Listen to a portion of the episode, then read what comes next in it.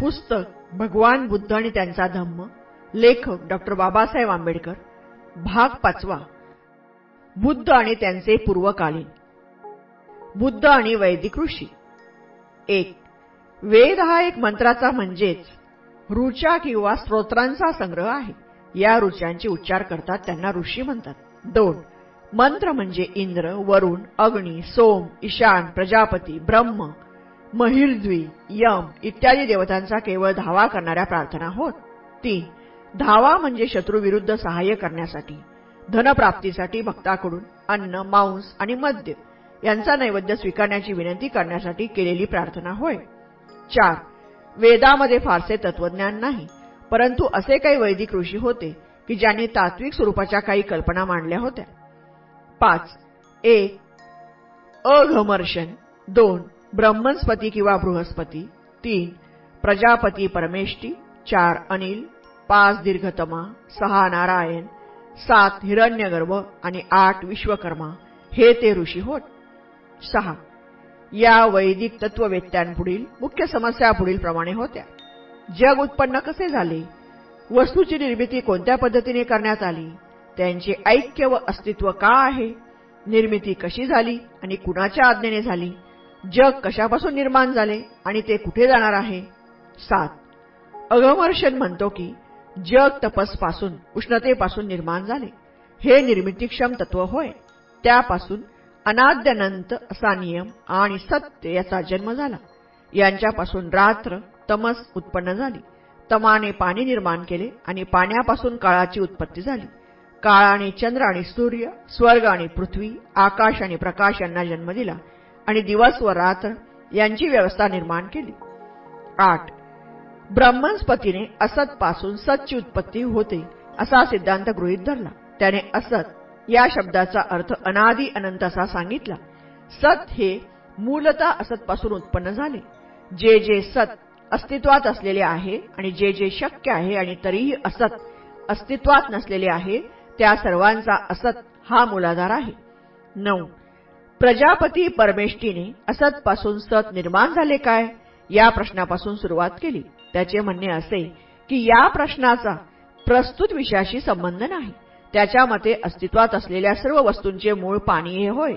त्यांच्या मते मूळ पदार्थ जे पाणी ते सत आणि असत यांच्या व्याख्येत बसत नाही.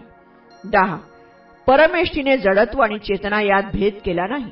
त्याच्या मते पाणी एका स्वाभाविक तत्वानुसार स्वतःचे रूपांतर विशिष्ट वस्तूमध्ये करून घेते. या तत्वाला काम किंवा वैश्विक इच्छा असे नाव त्याने दिले. अकरा. अनिल हा आणखी एक वैदिक तत्ववेत्ता होता. त्याच्या मते वायू हे मूलतत्व होय. त्याच्या स्वाभाविक चैतन्य शक्ती असते. त्याच्यात निर्मिती तत्व निसर्गता असते. बारा. दीर्घतमा याने सांगितले की सर्व प्राणी मात्र शेवटी सूर्यावर अवलंबून असतात. स्वतःच्या स्वाभाविक सामर्थ्याचा आधार असलेला आणि त्यावरच हालचाल करणारा सूर्य पुढे मागे सरकत असतो. तेरा. सूर्य कड्या रंगाच्या पदार्थाचा बनलेला असतो आणि विद्युत व अग्नी ही देखील त्याप्रमाणेच बनलेली असतात. चौदा.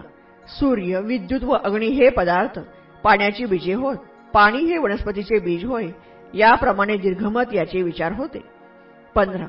नारायणाच्या मतानुसार पुरुष परमेश्वर हे पहिले जगत कारण होय. सूर्य चंद्र पृथ्वी पाणी अग्नी वायू अंतरिक्ष आकाश क्षेत्र ऋतू पक्षी सर्व पशु मानवाच्या सर्व जाती आणि सर्व मानवी संस्था यांची उत्पत्ती पुरुषापासूनच होते. सोळा.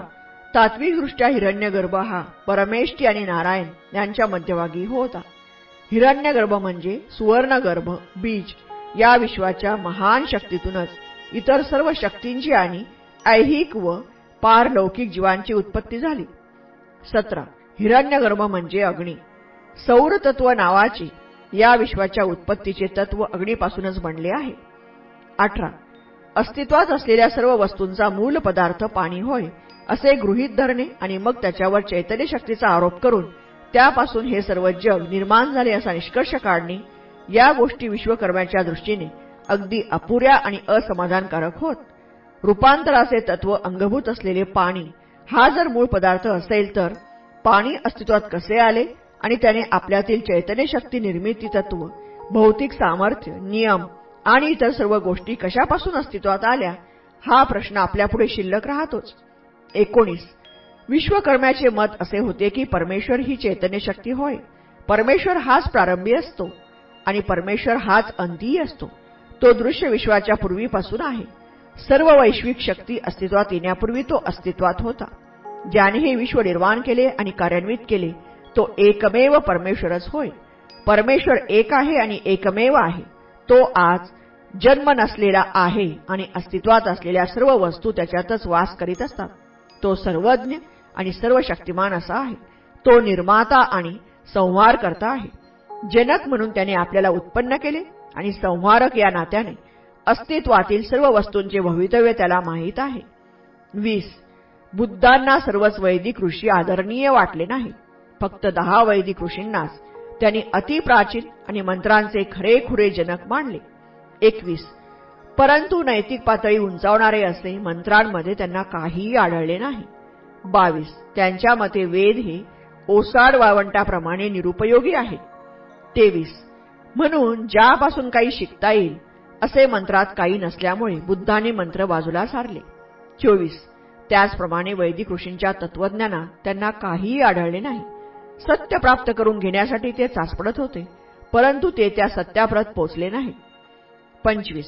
त्यांचे सिद्धांत म्हणजे तर्कशास्त्राचा किंवा वस्तुस्थितीचा आधार नसलेल्या केवळ कल्पना होत्या. तत्वज्ञानात त्यांनी जी भर घातली तिच्यामुळे कोणतीही सामाजिक मूल्ये निर्माण झाली नाहीत सव्वीस. म्हणून वैदिक ऋषींचे तत्वज्ञानही निरुपयोगी म्हणून त्यांनी ते अमान्य केले. दोन. तत्ववेत्ता कपिल. एक भारतवर्षातील प्राचीन तत्ववेत्त्यात कपिल हा अग्रगण्य होता. दोन त्याचा तत्वज्ञानविषयक दृष्टिकोन अनन्य होता आणि तत्वज्ञ म्हणून त्याचे स्थान अद्वितीय होते. त्याच्या तत्वज्ञानाला सांख्य तत्वज्ञान असे ओळखले जाईल तीन त्याच्या विचारातील मूळ तत्वांचे स्वरूप थक्क करून टाकणारे होते.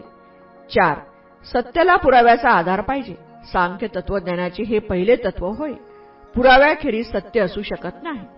पाच सत्य सिद्ध करण्यासाठी कपिलाने सिद्धतेचे फक्त दोन मार्ग मांडले. एक प्रत्यक्ष ज्ञान आणि दोन अनुमान. सहा प्रत्यक्ष ज्ञान म्हणजे आपल्या समोरील वस्तूचे आपल्या मनाला होणारे आकलन. सात अनुमान तीन प्रकारचे आहे.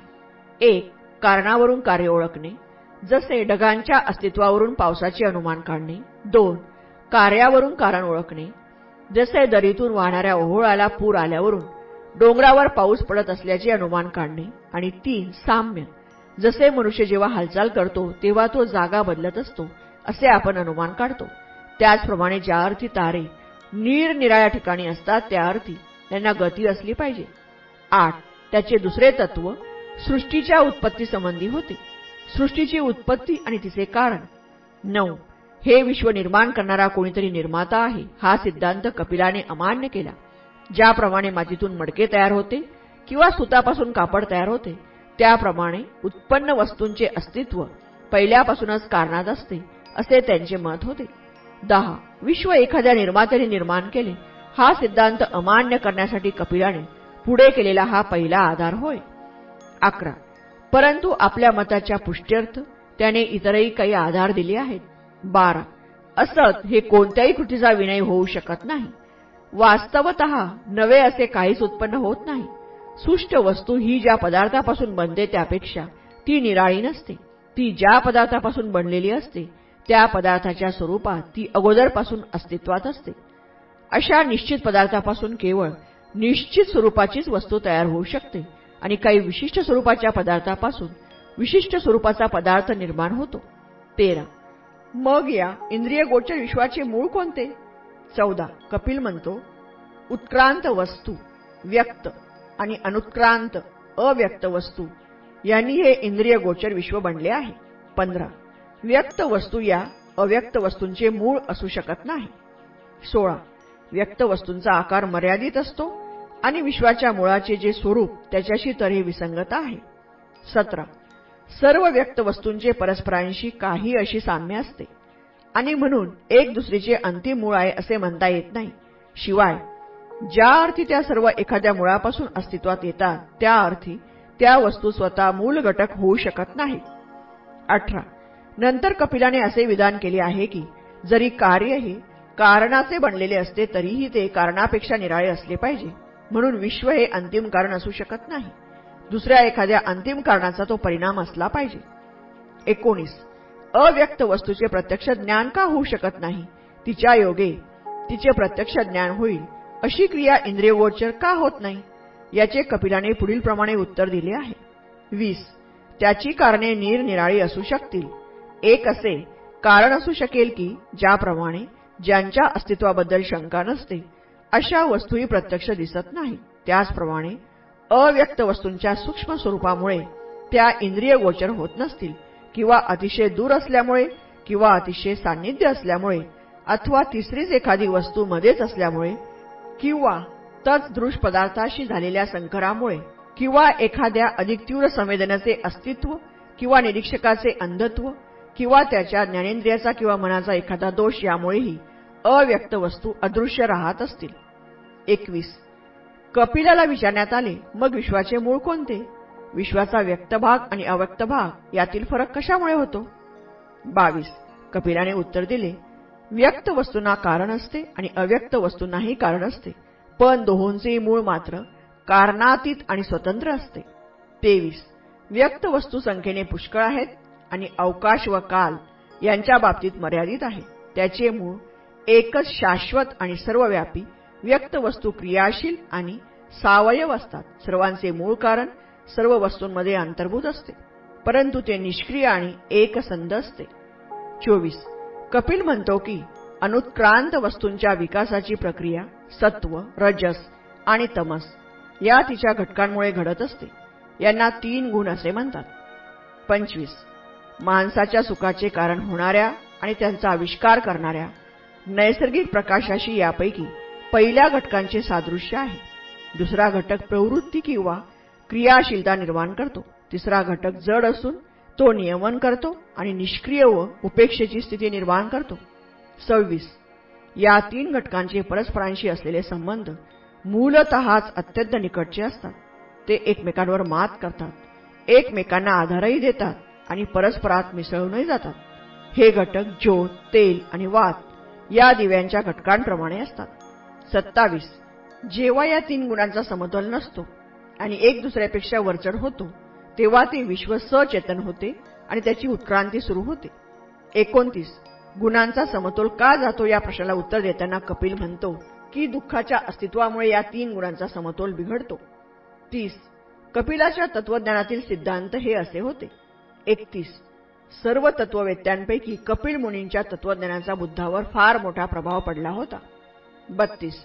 ज्याची शिकवण तर्कशास्त्र आणि वास्तवता यावर आधारलेली आहे असा कपिल हा एकच तत्वज्ञ असल्याचे बुद्धांना आढळून आले. तेहतीस. तथापि कपिलाने सांगितलेल्या प्रत्येक गोष्टीचा त्यांनी स्वीकार केला नाही. बुद्धांनी कपिलाच्या फक्त तीन गोष्टी ग्राह्य धरल्या. चौतीस. सत्य हे पुरावणे सिद्ध झाले पाहिजे व क्रियेला बुद्धिवादाचा आधार असला पाहिजे हे त्यांनी मान्य केले. पस्तीस. देव अस्तित्वात आहे किंवा त्याने विश्व निर्माण केले हे गृहीत धरण्यास तर्कशास्त्राचा किंवा वस्तुस्थितीचा कोणताही आधार नाही हे त्यांनी मान्य केले. छत्तीस. जगात दुःख आहे हे त्यांनी मान्य केले. सदोतीस. कपिलाच्या शिकवणुकीतील बाकीचा भाग आपल्या उद्दिष्टांच्या दृष्टीने अनावश्यक म्हणून त्यांनी सोडून दिला. तीन. ब्राह्मणे. एक. वेदानंतरचे धार्मिक ग्रंथ ब्राह्मणे या नावाने ओळखले जातात. दोहोंनाही पवित्र ग्रंथ मानले जात होते. वस्तुता ब्राह्मणे हा वेदांचाच एक भाग होय. दोन्ही ग्रंथ सारख्याच महत्त्वाचे मानले जात असून त्यांना श्रुती या नावाने संबोधितात. दोन ब्राह्मण तत्वज्ञान हे चार सिद्धांतावर आधारलेले आहे. तीन पहिला सिद्धांत असा की वेद हे केवळ पवित्र आहेत असे नसून ते अचूक आहेत आणि त्यांचा अधिकार वादातीत आहे. चार ब्राह्मण तत्वज्ञानाचा दुसरा सिद्धांत असा की योग्य ते वैदिक यज्ञ केले धार्मिक विद्यारी समारंभ पार पाडले आणि ब्राह्मणांना दक्षिणा दिली. तरच आत्म्याला मुक्ती मिळते म्हणजे जन्ममरणाच्या फेऱ्यातून त्याची सुटका होते. पाच. वेदांतात सांगितलेली आदर्श धर्माचीच कल्पना ब्राह्मणांपाशी होती असे नव्हे तर आदर्श समाजाविषयीही त्यांची एक कल्पना होती. सहा. या आदर्श समाज रचनेला त्यांनी चातुर्वर्ण्य असे नाव दिले.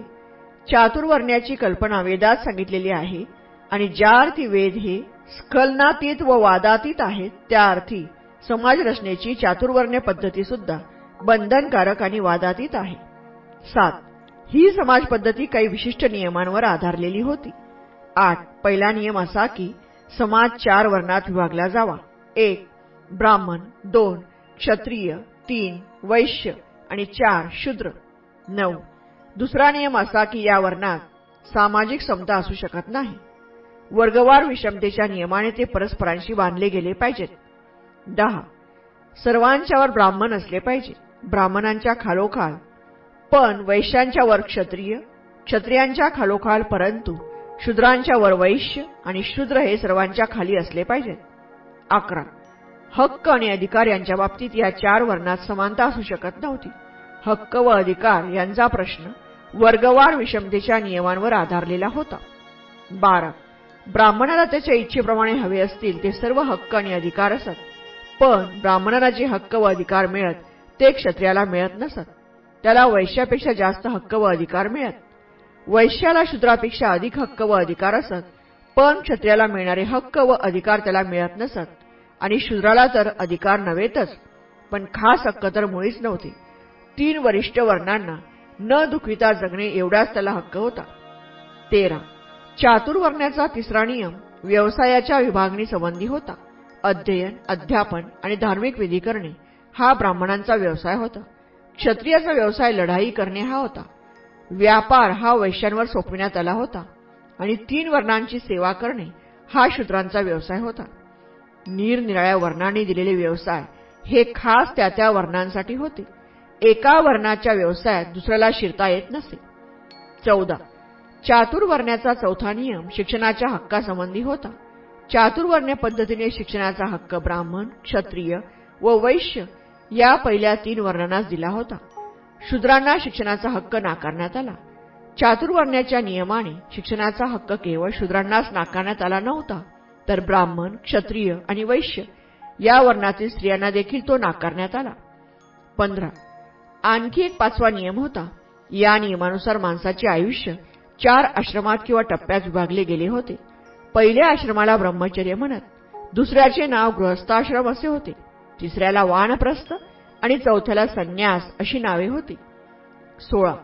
पहिल्या आश्रमाचे उद्दिष्ट अध्ययन व शिक्षण हे होते. दुसऱ्याचे उद्दिष्ट वैवाहिक जीवन जगणे हे होते. तिसऱ्याचे उद्दिष्ट वैराग्य जीवनाची म्हणजे गृहत्याग न करता कौटुंबिक बंध तोडून टाकणाऱ्या जीवनाची ओळख करून देणे हे होते. चौथ्या आश्रमाचे उद्दिष्ट माणसाला ईश्वराचा शोध घेण्यास व त्याच्यात विलीन होण्यास समर्थ करणे हे होते. सतरा. या आश्रमांचे फायदे फक्त तीन वरिष्ठ वर्णांच्या पुरुषांना घेता येत असत. पहिला आश्रम शूद्र व स्त्रिया यांच्यासाठी नव्हता. त्याचप्रमाणे चौथाही आश्रम शूद्र व स्त्रियांना वर्ज्य होता. अठरा. चातुर्वर्ण्य नावाची अशी होती दिव्य आदर्श समाज रचना. तिला चातुर्वर्ण्य असे नाव देण्यात आले होते. ब्राह्मणांनी नियमाला आदर्शाचे स्वरूप दिले आणि कुठल्याही पळवाटा किंवा उणीवा न ठेवता तो आदर्श प्रत्यक्षात उतरविला. एकोणीस. ब्राह्मण तत्वज्ञानातील चौथा सिद्धांत कर्मवाद होय. आत्म्याच्या जन्ममरणाच्या फेऱ्याच्या सिद्धांताचा तो एक भाग होता. ब्राह्मणांचे कर्मवादाचे तत्वज्ञान हे पुनर्जन्म घेऊन जेव्हा आत्मा नव्या देहात प्रवेश करतो तेव्हा तो कुठे जातो? या प्रश्नाला दिलेले उत्तर होय. यावर ब्राह्मणी तत्वज्ञानाचे उत्तर असे की आत्मा कुठे जातो हे माणसाच्या पूर्वजन्मातील कृत्यांवर अवलंबून आहे. दुसऱ्या शब्दात सांगावायचे म्हणजे ते त्याच्या कर्मावर अवलंबून असते. वीस ब्राह्मणी तत्वज्ञानातील पहिल्या सिद्धांताला बुद्धाचा तीव्र विरोध होता. वेद हे स्खलनातील आहेत व त्यांचा अधिकार वादातीत आहे हे त्यांचे म्हणणे भगवान बुद्धाने नाकबूल केले. एकवीस त्याच्या मते निर्दोष व वादातीत असे काहीही नाही. कोणत्याही गोष्टीची फेर तपासणी आणि फेरविचार करण्यास प्रत्यवाय नसावा. बावीस. माणसाला सत्य यथार्थ सत्य समजले पाहिजे. भगवान बुद्धाच्या मते विचार स्वातंत्र्य सर्वात महत्वाची आवश्यक बाब होती. आणि सत्य शोधून काढण्याचा विचार स्वातंत्र्य हा एकमेव मार्ग आहे अशी त्याची खात्री होती. तेवीस. वेद अपौरुषेय आहेत असे मानणे याचा अर्थ विचार स्वातंत्र्याला संपूर्ण नकार देणे असा होय. चोवीस. या कारणास्तव ब्राह्मणी तत्वज्ञानाचा सिद्धांत भगवान बुद्धांना दोषाह वाटला. पंचवीस. ब्राह्मणी तत्वज्ञानातील दुसऱ्या सिद्धांतालाही त्यांचा तितकाच विरोध होता. यज्ञामध्ये काही तथ्य असल्याचे त्यांना मान्य होते परंतु खरा यज्ञ आणि खोटा यज्ञ यात त्यांनी भेद केला. सव्वीस. दुसऱ्यांच्या हितासाठी स्वहिताचा त्याग करणे हा खरा यज्ञ होय असे त्यांनी मांडले वैयक्तिक स्वार्थासाठी देवाला प्रसन्न करण्यासाठी एखाद्या पशुचा बळी देणे हा त्यांच्या मते खोटा यज्ञ होय. सत्तावीस. ब्राह्मणांचे यज्ञ हे बहुधा देवाला संतुष्ट करण्यासाठी पशूंचे बळी देऊन केलेले यज्ञ असत. अशा यज्ञाचा खोटे यज्ञ म्हणून त्यांनी धिक्कार केला. आत्म्याच्या मुक्तीसाठी जरी असे यज्ञ केले गेले तरीही त्यांना ते मान्य नव्हते. अठ्ठावीस. यज्ञविरोधी असलेले लोक ब्राह्मणांचा उपवास करून म्हणत पशूचा बळी देऊन जर एखाद्याला स्वर्गप्राप्ती होत असेल तर मग त्याने स्वतःच्या बापाचा बळी का देऊ नये? स्वर्गात जाण्याचा तो अधिक जलद मार्ग ठरेल. एकोणतीस. भगवान बुद्ध या विचाराशी अंतकरणपूर्वक सहमत होते. तीस. यज्ञाचा सिद्धांत भगवान बुद्धांना जितका तिरस्करणीय वाटत होता तितका चातुर्वर्ण्याचाही सिद्धांत त्यांना नापसंत होता. एकतीस. चातुर्वर्ण्याच्या नावाने ब्राह्मणी धर्माने केलेली समाज रचना त्यांना नैसर्गिक समाज रचना वाटली नाही. तिच्यातील वर्गरचना सक्तीची आणि जुलमी होती. विशिष्ट वर्गाच्या मतलबानुसार तयार केलेली अशी ती समाजरचना होती. मोकळा आणि स्वतंत्र समाज त्यांना पसंत होता. बत्तीस. ब्राह्मणांची चातुर्वर्ण्य पद्धती ही कधीही न बदलणारी कायमस्वरूपाची अशी समाजरचना होती. एकदा ब्राह्मण झाला की तो कायमचा ब्राह्मण. एकदा क्षत्रिय झाला की तो कायमचा क्षत्रिय. एकदा वैश्य झाला की तो कायमचा वैश्य आणि शूद्र तो कायमचा शूद्र ही समाजरचना व्यक्तीच्या जन्मावरून प्राप्त झालेल्या दर्जावर आधारलेली होती. व्यवस्थेत माणसाचा दुर्गुण कितीही भयंकर असला तरी त्यामुळे त्याचा दर्जा कमी होत नसे. आणि त्याचा सद्गुण कितीही मोठा असला तरी त्याचा दर्जा उंचावण्याच्या दृष्टीने या सद्गुणाला काहीही किंमत नसे. योग्यता आणि प्रगती यांना या समाज रचनेत स्थान नव्हते. तेहतीस.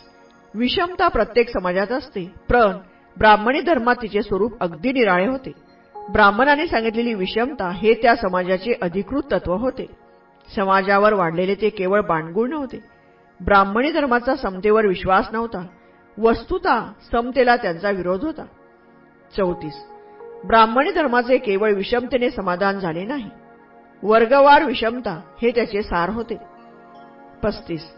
समाजात सुसंवाद निर्माण करण्याचे तर दूरच राव पण वर्गवार विषमतेने समाजात चढत्या प्रमाणात द्वेष आणि उतरत्या प्रमाणात तिरस्कार निर्माण केला असून ती अखंड कलाचे कारण होईल असे बुद्धाला वाटले. छत्तीस. चार वर्णांचे व्यवसाय देखील निश्चित केले गेले होते. व्यवसायाची निवड करण्याचे स्वातंत्र्य कुणाला नव्हते. शिवाय हे व्यवसाय काम करण्याची कुशलता यानुसार निश्चित करण्यात आले नव्हते तर ते जन्मावरून निश्चित केले गेले होते. सदोतीस. चातुर्वर्ण्याच्या नियमांचे काळजीपूर्वक निरीक्षण केल्यावर भगवान बुद्ध अशा निष्कर्षाला येऊन पोहोचले की ब्राह्मणी धर्माने ज्या तात्विक पायावर समाज रचना उभारली तो पाया जरी स्वार्थी नसला तरी चुकीचा खास होता. अडोतीस. त्यांना हे स्पष्ट दिसले की चातुर्वर्ण्याने सर्वांच्या हितसंबंधाकडे तर लक्ष दिले नाहीच आणि सर्वांच्या कल्याणाचा पुरस्कार तर मुळीच केला नाही. तर खरोखर मुठभर लोकांच्या हितासाठी बहुसंख्य लोकांना राबविण्यासाठीच चातुर्वर्ण्याची योजना जाणून बुजून करण्यात आली होती. योजनेनुसार स्वतःला मानवश्रेष्ठ म्हणून घेणाऱ्या वर्गाची सेवा करणे माणसाला भाग पाडण्यात आले. एकोणचाळीस. दुर्बलांना दडपण्यासाठी व पिळण्यासाठी आणि त्यांना पूर्णपणे दास्यात ठेवण्यासाठी ही योजना करण्यात आली होती. चाळीस. बंडाची प्रवृत्ती पूर्णपणे मारून टाकण्यासाठीच ब्राह्मणांनी कर्मवाद तयार केला होता असे बुद्धाचे मत होते. मनुष्याच्या दुःखाला त्याच्या स्वतःशिवाय दुसरा कोणीही जबाबदार नव्हता. दुःखाची स्थिती तो बंड करून बदलू शकला नव्हता. कारण पूर्वजन्मातील कर्मामुळेच या जन्मातील त्याची दुःखी अवस्था ठरविण्यात आली होती. एक्केच्या ब्राह्मण तत्वज्ञानाने ज्यांची माणुसकी पार नष्ट करून टाकली होती त्या शूद्र आणि स्त्रिया या दोन वर्गांना या समाजव्यवस्थेविरुद्ध बंड करण्याचे सामर्थ्य नव्हते. बेचाळीस. विद्याजनाचा हक्क त्यांना नाकारण्यात आला होता याचा परिणाम असा झाला की त्यांच्यावर लादलेल्या अज्ञानामुळे आपली अशी हीन अवस्था का झाली हे त्यांना कळत नव्हते. ब्राह्मणी धर्माने त्यांचे जीवन अर्थशून्य करून टाकले होते हे त्यांना समजले नव्हते. या ब्राह्मणी तत्वज्ञानाविरुद्ध बंड करण्याऐवजी ते त्याचे भक्त बनले व त्याचा ते पुरस्कार करू लागले. त्रेचाळीस. शस्त्र धारण करणे हा आपले मानवी स्वातंत्र्य मिळविण्याचा शेवटचा उपाय आहे परंतु शूद्रांना शस्त्र धारण करण्याचा हक्क नाकारण्यात आला होता.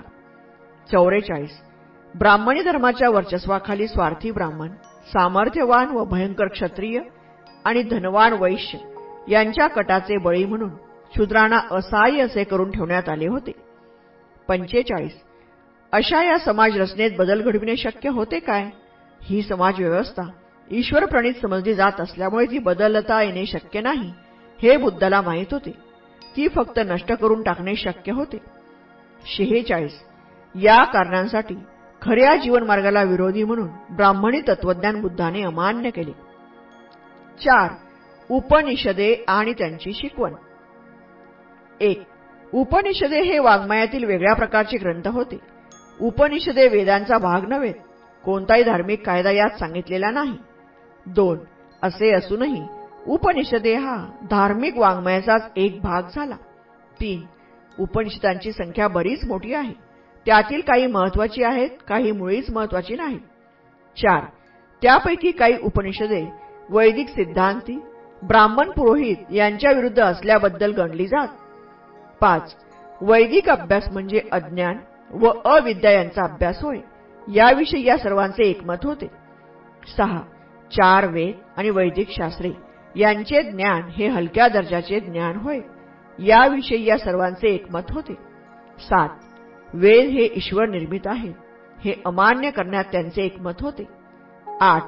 यज्ञ व त्यांचे फल और्ध्वदेही काहुती आणि ब्राह्मणांना द्यावायची दक्षिणा. या ब्राह्मणी तत्वज्ञानातील मूलभूत गोष्टींना चिकटवण्यात आलेले सामर्थ्य नाकारण्याच्या बाबतीत त्या सर्वांचे एकमत होते. नऊ. तथापि उपनिषदांचा हा काही मुख्य विषय नव्हता. त्यांनी केलेली चर्चा ब्रह्म व आत्मा यांच्यावर केंद्रित झाली आहे. दहा. विश्वाला बंधनात ठेवणारे ब्रह्म हे सर्वव्यापी तत्व असून आत्म्याने परमात्म्याचे ज्ञान करून घेण्यातच आत्म्याची मुक्ती आहे. अकरा. उपनिषदांचा मुख्य सिद्धांत असा की ब्रह्म हे सत्य आहे आणि आत्मा म्हणजे ब्रह्मच होय.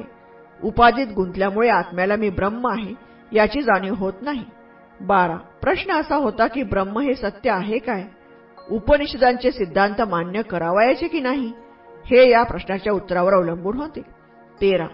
ब्रह्म हे सत्य आहे हे सिद्ध करणारा कोणताही पुरावा बुद्धाला मिळाला नाही. म्हणून उपनिषदांचे म्हणणे त्यांनी अमान्य केले. चौदा. उपनिषदांच्या कर्त्यांना याविषयी प्रश्न विचारले गेले नव्हते असे नाही. जे प्रश्न विचारले गेले होते ते असे होते. सोळा. याज्ञवल्क्याला विचारण्यात आले ब्रह्म म्हणजे काय? आत्मा म्हणजे काय? या प्रश्नावर नेती नेती मला माहीत नाही मला माहीत नाही एवढेच याज्ञवल्क्य सांगू शकला. सतरा. ज्याच्याविषयी कुणालाच काही माहीत नाही ते सत्य कसे असू शकेल? असा बुद्धाला प्रश्न होता. उपनिषदांचे म्हणणे केवळ कल्पनेवर आधारलेले असल्यामुळे ते नाकारण्यात बुद्धाला कोणतीही अडचण भासली नाही.